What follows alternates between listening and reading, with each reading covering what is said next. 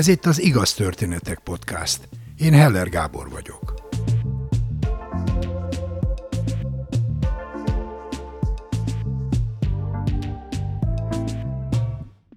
Mi hajlamosak vagyunk az életünkből csak a szépre, a jóra emlékezni. Pedig egy emberi élet leírható megtorpanásokkal, kudarcokkal, mélyrepülésekkel is. A következő két történetet ez köti össze. Amikor úgy érezzük, falba ütköztünk, nincs tovább. Aztán persze mégis van tovább. Jön a változás, a kiút. Először Miklós Marcel meséli el, ahogy ő fogalmaz, saját halála történetét. 2016-ban én lélegeztetőgépen ébredtem, Péterfi kórházban az intenzíven, és nem tudtam, hogy hogy kerültem oda. Ahogy jöttek be hozzám az akkori barátnőm és a szüleim kezdték el lassan elmondani, hogy tulajdonképpen én meghaltam, volt egy légmellem, és egy perc klinikai halál állapotába kerültem a akkori barátnőm albérletében. Mi vezetett idáig? Hát én elég érdekes gyerek voltam, elég sok minden érdekelt, filmek, könyvek, nagyon sokat olvastam. Főleg apám adta ezeket a könyveket, meg ő kezdte el megmutatni a magyar filmeket. És azt hiszem 8 éves lehettem, amikor írtam egy Jézus keressők című novellát, mert ugye én azt, azt ugye hallottam, hogy Jézus eljön, és akkor majd ő 2000 környékén, és akkor írtam egy ilyen novellát, hogy a világvalási vezetői mennek országról országra, és keresik Jézust. Hogy ezt miért írtam, ezt nem tudom. 13-14 éves koromban eléggé érdekelt már a színészet, szavalóversenyek, kazinci versenyeket nyertem, és úgy 13-14 évesen én már eldöntöttem, hogy színész akarok lenni.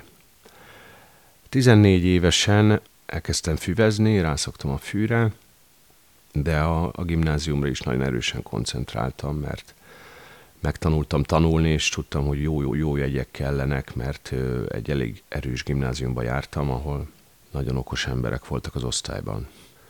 Hát a fű az ugye kapudrog, utána jött az extazi, 18-19-20 évesen eljártunk bulizni, ilyen drum and bass bulikba. Az extazi az ilyen pörgetőszer, főleg bulikra találták ki, az ember reggel hatig tud táncolni. Leérettségiztem, és akkor jött a színmű felvételi érettségi évében egyből eljutottam a harmadrostáig, de akkor nem vettek föl. Akkor elmentem az új színházba stúdiósnak, nagyon jó egy évet töltöttem, ott nagyon jó mesterekkel találkoztam, jó darabokba voltam benne. Nagyon-nagyon kreatív időszak volt, és, és tulajdonképpen eléggé feloldódtam, és akkor, amikor másodjára mentem a színművészetire, akkor Marton László fölvett engem oda. Bekerültem Kamondi Zoltának a Kísértések című filmjébe. Az a film egyébként kijutott a Berlini Fesztiválra, és ennek a filmnek köszönhetően én shooting star is voltam. A shooting star az fiatal európai filmszínészek, a berlini filmszemlén találkoznak, és, és ez egy program, ahol interjúkat adnak, beszélgetnek, ismerettségeket kötnek. Úgyhogy én voltam azt, ha jól emlékszem, az egyik első shooting star Magyarországon, Kamondi Zoli kísértések című filmjéből adódóan.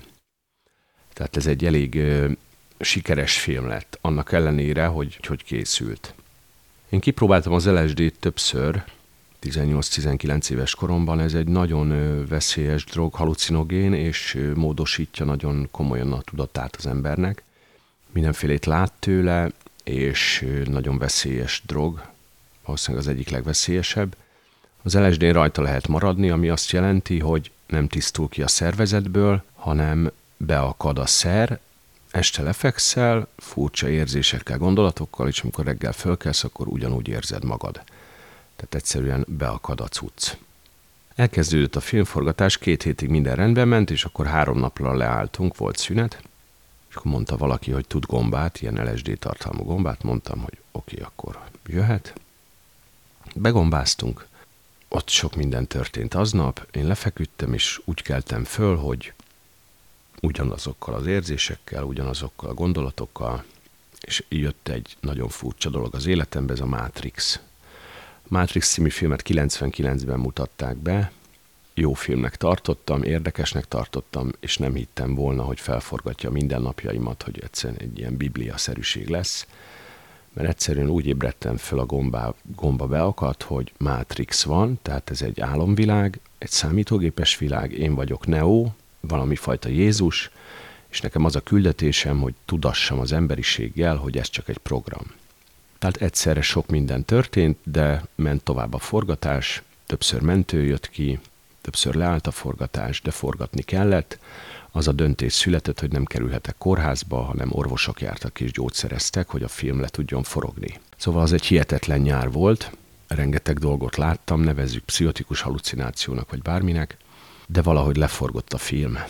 És akkor diagnosztizáltak Matrix betegséget, mert hogy ez egy létező betegség volt, állítólag ez a film főleg Amerikában kiváltott ilyen betegséget, mert azért mondjuk ki, hogy az egy nagyon jól megcsinált film, de azért elég különleges volt az esetem, hogy egyrészt Matrix beteg, beakad az LSD, akkor diagnosztizáltak mániás depressziót, plusz forgattam egy filmet, tehát az egész nagyon érdekes volt, ez 2001-ben történt.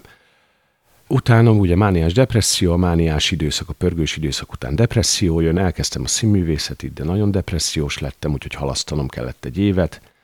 Én akkor hat hónapot feküdtem körülbelül otthon, semmit nem csináltam, és az volt a szerencsém, hogy áthalasztottak a következő osztályba, ez a színművészeti nem olyan gyakori, de megengedik ilyen esetekben, hogy az ember újra kezdje előről, csak a következő osztályban. Jordán Tamás és Lukács Sandor osztályába kerültem, 22-en voltunk, nagyon jó osztály volt, nagyon, nagyon kreatívak voltunk, rengeteget dolgoztunk.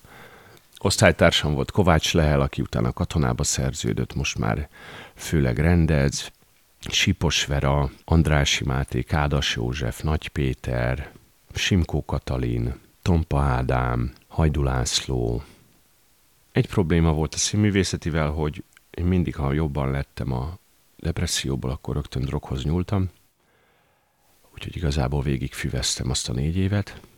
Igazából azért menteném magamat, mert körülöttem a baráti köröm, vagy, vagy a fiatalok ugyanezt csinálták, és ahogy azt látom, a mai napig így van, tehát nem sokat változott a világ. Nem mentségemre mondom, de sokan használtak szereket. Csak nem kerültek kórházba, nem kattantak be.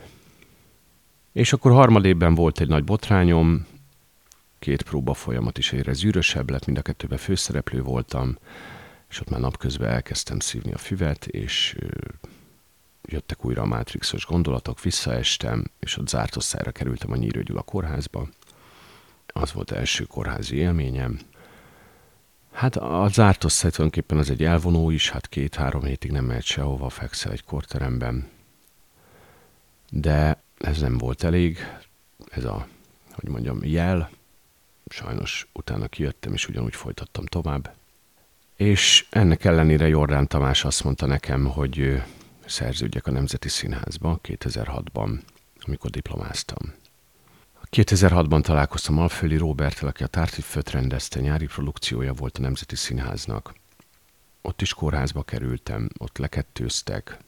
Tulajdonképpen három és fél évig voltam a Nemzeti Színházban, az kórházokról szólt, depressziókról, mániás időszakokról szólt és Tamás valószínűleg annyira szeretett engem, hogy nem akart kirúgni.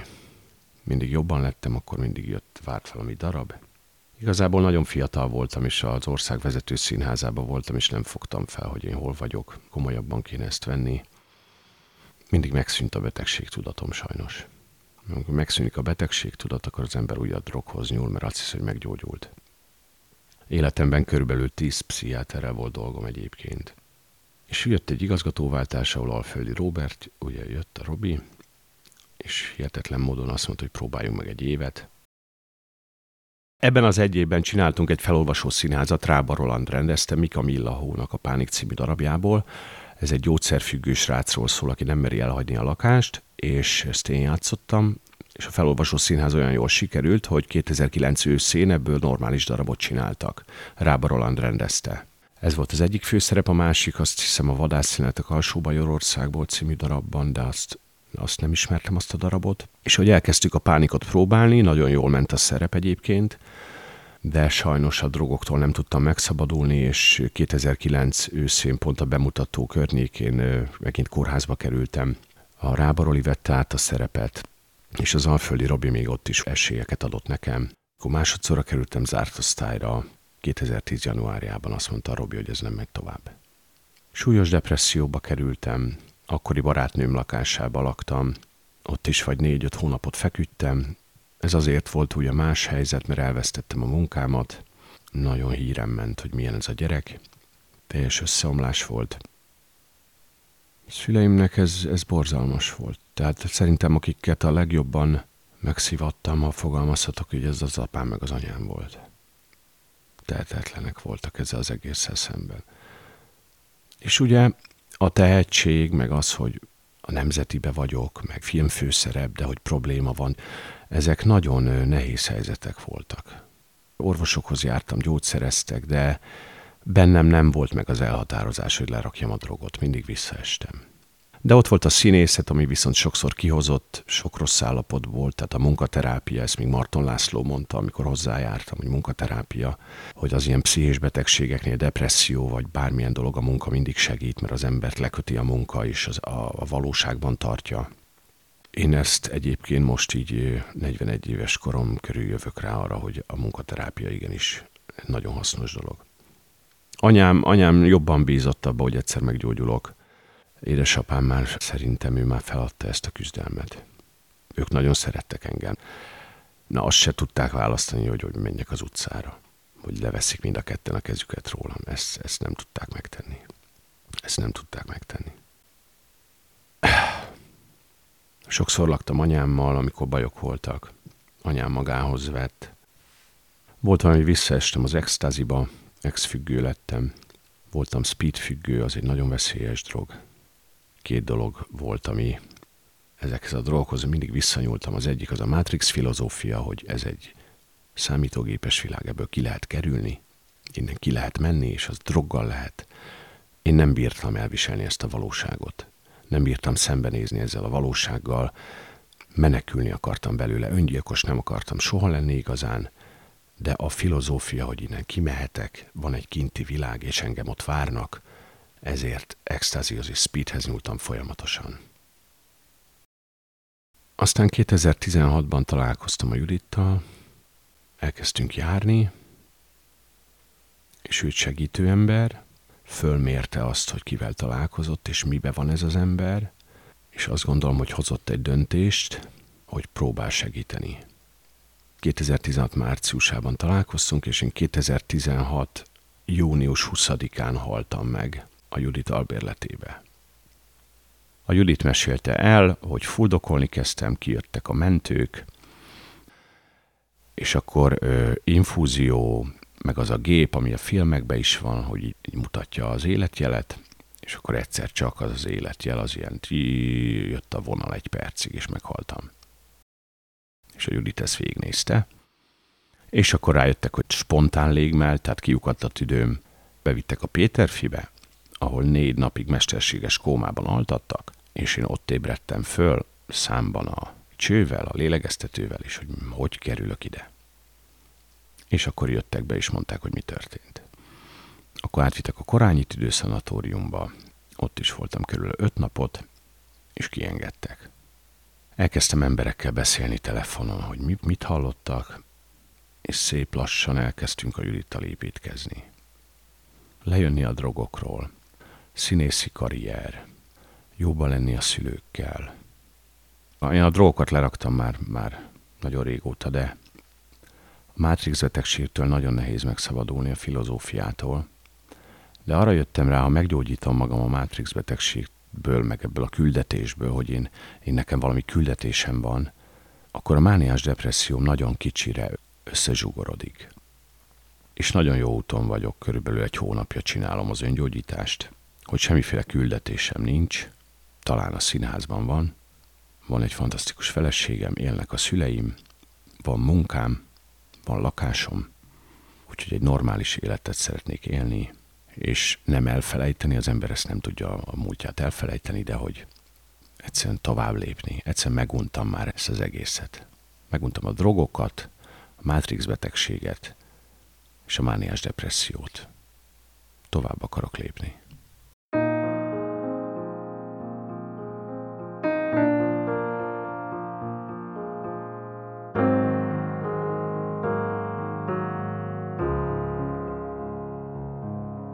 Nem sikerült a szüleimnek, az hogy sikerülhetett egy lánynak? Valószínűleg az a szerelem ereje, vagy, a, vagy hogy az ember tényleg megtalálja a társát, és ő miatta változtat. Tehát sajnos a szülők miatt nem változtat, de van egy lény, egy, egy nő, akivel ketten elkezdenek dolgozni azon, hogy változtassanak.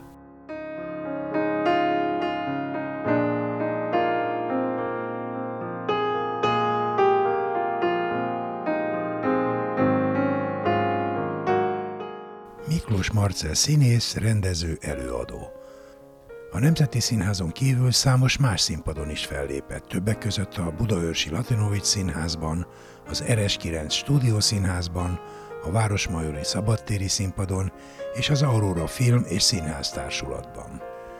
Színházi szerepei mellett egy sor kis és nagyjátékfilmben is játszott. Láttam Marcelt a Neo című monodrámában, ami az itt elhangzott történet színpadi megjelenítése, és amit ő írt és ad elő. Mondhatom, maradandó élmény.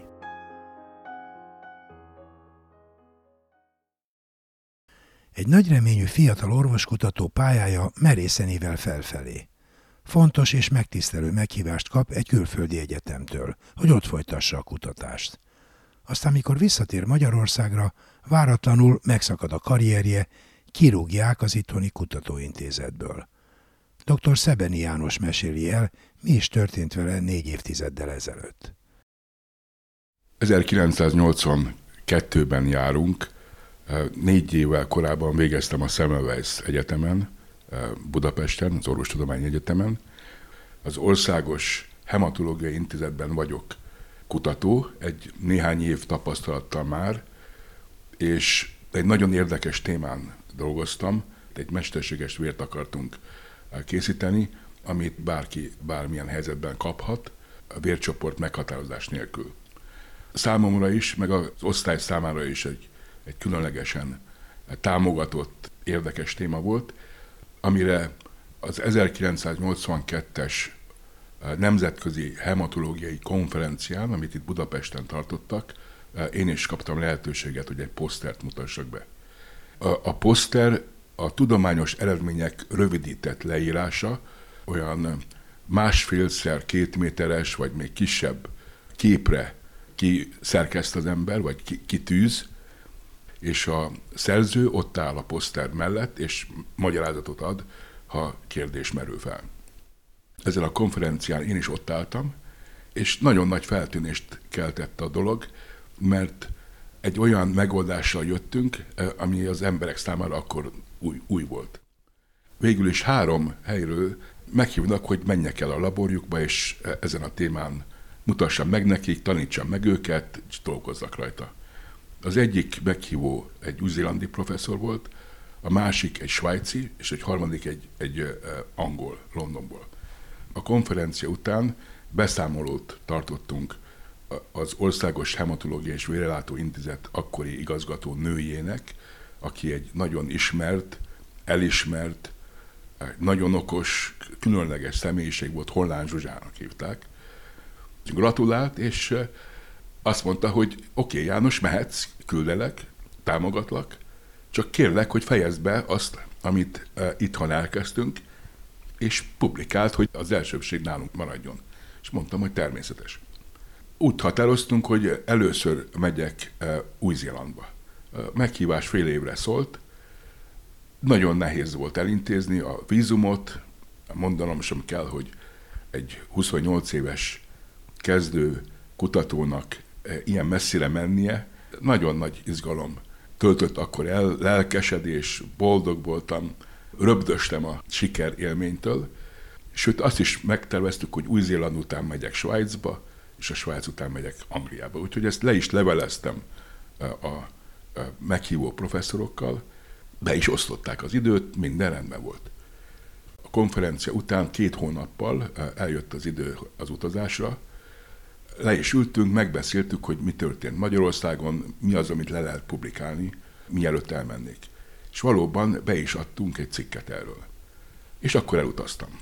A, cikk természetesen mint szerzők, a szerzők között ott volt minden kollégám, aki eh, Magyarországon ez, ebben a munkában részt vett. Közvetlen főnököm Brayer Judit, Judit volt, egy másik főnököm Szelényi Judit, és Hollán Zsuzsa a sor végén, mint úgy mondjuk senior author. Ezek az emberek megkaptak minden kreditet, amit egy jó cikkért felfedezését jár. Ez a kiadó, akinek elküldtük a cikket, Biochem Biofis Akta, a mi területünkön egy rendkívül magasra becsült, elfogadott szaklap.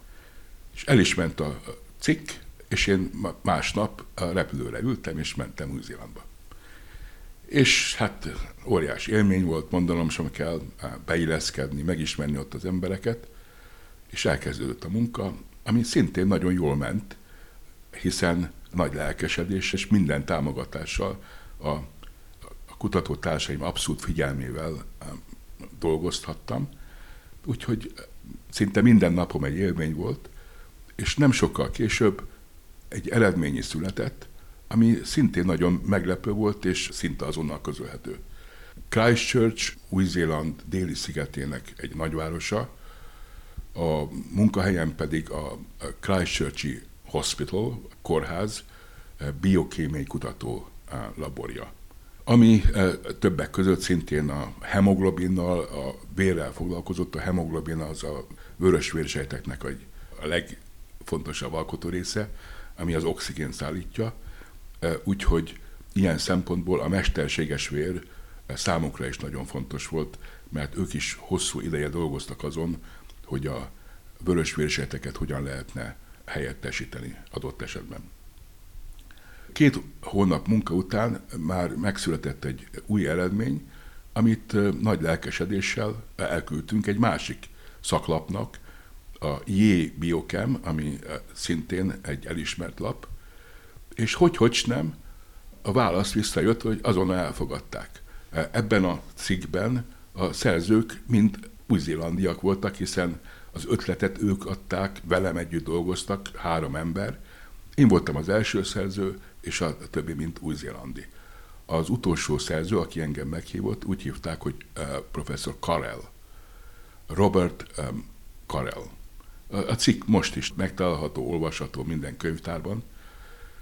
És hát ez a siker, ez, ez abszolút a petyemre fordult, mert a Magyarországról elküldött cikket akkor még nem fogadta el a BBA. Egyszerűen minden egyes cikk után a bírálati idő nagyon változik, az egyik újság gyorsan dönt, a másik nem, és akkor, amikor elfogadták a cikket a Biochem J-ben, a BBA még nem volt elfogadva.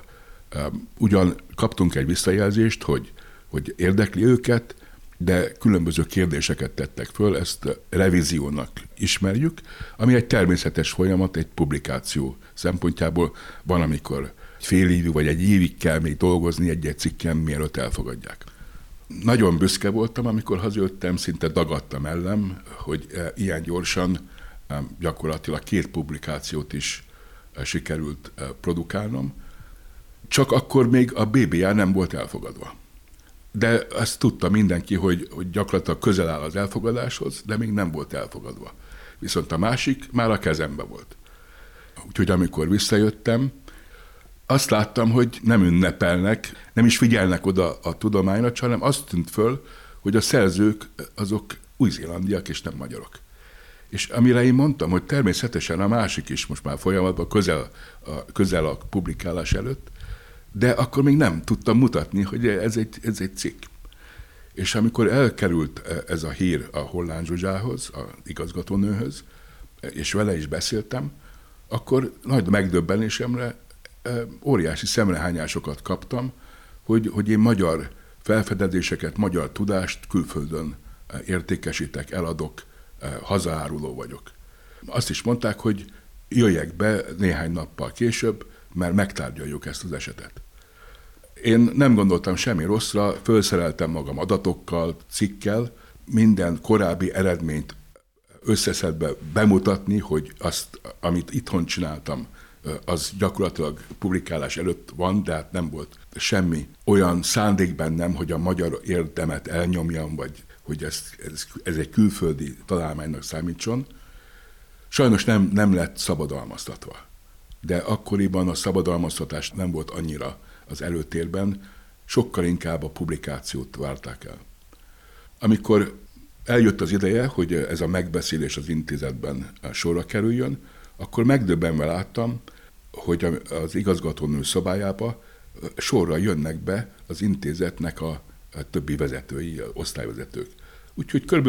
6-8 ember ott körül ült minket, engem a középre ültettek a nagy igazgatói szobába, és akkor a Honlán Zsuzsa elmondta, hogy, hogy valami egészen váratlan és szégyenletes eseménynek vagyunk a szemtanúja, mert ő minden bizalmát és segítségét beleadta abba, hogy én külföldön folytathassam a tanulmányaimat, és dolgozhassak ezen a rendkívül érdekes témán, és lámlám mi történt, a publikáció megszületett, a téma a tudományos körökben elismerést kapott, de egy kanyi szerzőt nem lát a mi intézetünkből rajtam kívül. Mire én természetesen elmondtam, hogy a, a magyar eredmények ott vannak közel a publikáláshoz, csak még nem, nem lettek lepublikálva, de ez nem igazából mentett meg engem, ez a tény. Senki szó, szólt semmit, se mellettem, sem ellenem, de az igazgatónő tovább folytatta, hogy legyek hálás, hogy nem emel ellenem bármilyen vádat, vagy hatósági intézkedést, de ez az ő szemében hazaárulás, és arra kér, hogy pakoljam össze a dolgaimat, erre adott két órát, és tűnjek el az intézetből, valamint nem akarja hallani, hogy én ezen a témán tovább dolgozom, és azt is javasolja, hogy mint orvos menjek le vidékre dolgozni, mert ott nagy az, nagy az orvoshiány. És ezzel le is zárták, az emberek lehajtott fejjel kimentek a szobából, én meg mentem, hogy összeszedjem a cokmókomat. Föl se fogtam, hogy mi történt velem, nem értettem az egészet hosszú ideig, másnap, meg a harmadnap esett le a tantusz, hogy, hogy milyen helyzetbe kerültem. Lassan felébredtem, és elkezdtem állást keresni. Hirdetéseket néztem, de amikor elmondtam a történetemet, akkor szinte mindenhol azt mondták, hogy János, te biztosan egy jó kutató vagy, vagy biztosan érdekes lenne számunkra, hogy velünk dolgozzál, de látjuk, hogy nem vagy egy jó politikus, úgyhogy nagyon-nagyon sajnáljuk. Míg nem körül fél év után eh, elkerültem az Országos Élelmezés és Táplálkozás Tudományi Intézetben eh, Bíró György professzorhoz, aki egészen másképpen fogadott. Azt mondta, hogy nem érdekel minket, te mit csinálsz. Sőt, amit csinálsz, annak semmi köze az élelmezés tudományhoz, de én magam ismerem Hollán Zsuzsát, és sajnos nekem is ilyen tapasztalatom volt vele, úgyhogy föl vagy véve. Később megtudtam, hogy Hollán Zsuzsa fölvette a kapcsolatot Karellel, elutasításra került a kérése, hogy további magyar társzerzőket vegyenek be, ami a Hollán Zsuzsát valószínűleg rendkívül felháborította, hogy Karel professzor ezt az esetet Orwell 1984 regényéhez hasonlította, hiszen 1984-ben jártunk akkor. Nagyon el voltam keseredve, és reménytelennek éreztem a jövőmet. Közben elfogadták a, a cikket, a magyar cikket is, úgyhogy ez engem igazolt. Lassan visszatértem a, a régi lelkes énemhez, és elkezdtem dolgozni a, a Élelmezés Tudományi Intézetben, ahol hogy, hogy nem engedték, hogy a művérrel foglalkozzam. Mondanom sem kell, hogy nincs sok összefüggés az élelmiszerek biztonsága, meg hatékonysága, meg összetétele vizsgálatával foglalkozó intézet és a művér között. Minden esetre onnan is született egy publikáció. És egy nap az intézetbe egy amerikai professzor látogatott. Az igazgató tudta, hogy én beszélek angolul, úgyhogy engem kért meg, hogy szórakoztassam ezt a professzort. Watson professzor Tucson, Arizonából jött az ottani élelmezés tudományi intézetből, nem nagyon értett a művérhez, de azáltal, hogy órákon keresztül együtt voltunk, együtt ebédeltünk, és ő kérdezett az én múltamból, elmondtam neki. A látogatása végén azt mondta, hogy hát ők ugyan nem foglalkoznak a művérel, de látja, hogy ebben olyan sok fantázia van, hogy meghív. Dolgozzak vele. És akkor én mondtam neki, hogy Én már közel egy éve itt a Élelmezéstudományi Intézetben abszolút nem élelmezéstudományjal foglalkozom, és nem is vagyok benne biztos, hogy bármit tudnék csinálni az ő Arizonai intézetébe, de azt mondta, hogy nem baj. És szerencsére kiengedtek, addig csak úgy, mint Új-Zélandról se tudtam igazából, hogy hol van. Az, hogy Arizonában Tucson, még a nevét se tudtam, de mentem. Elkezdtem ott dolgozni, utána 22 évet még az USA-ban ragadtam. Két év Arizona után elkerültem az NIH-be, ami a legismertebb kutatóintézet talán az egész világon, óriási. Utána elkerültem Bostonba, a Harvardba, utána visszajöttem Washingtonba, a Walter Reed Army Institute of Research-be, egészen 2006-ig ott voltam, 2006-ban jöttem haza Magyarországra.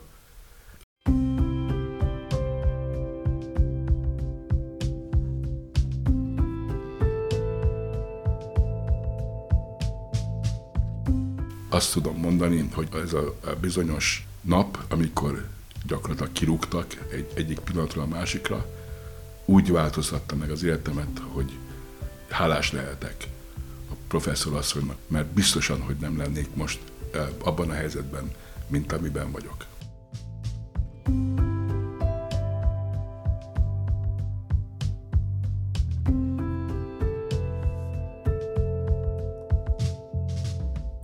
Dr. Szebeni János professzor, kutató összesen 22 évet töltött külföldön. 2006-os hazatérése óta oktat a Semmelweis Orvostudományi Egyetemen, és nemzetközi konferenciák rendszeres előadója. A Google Scholar 275 publikációját tartja számon, és a Stanfordi Egyetem a világ tudósai listáján a top 2%-ban említi.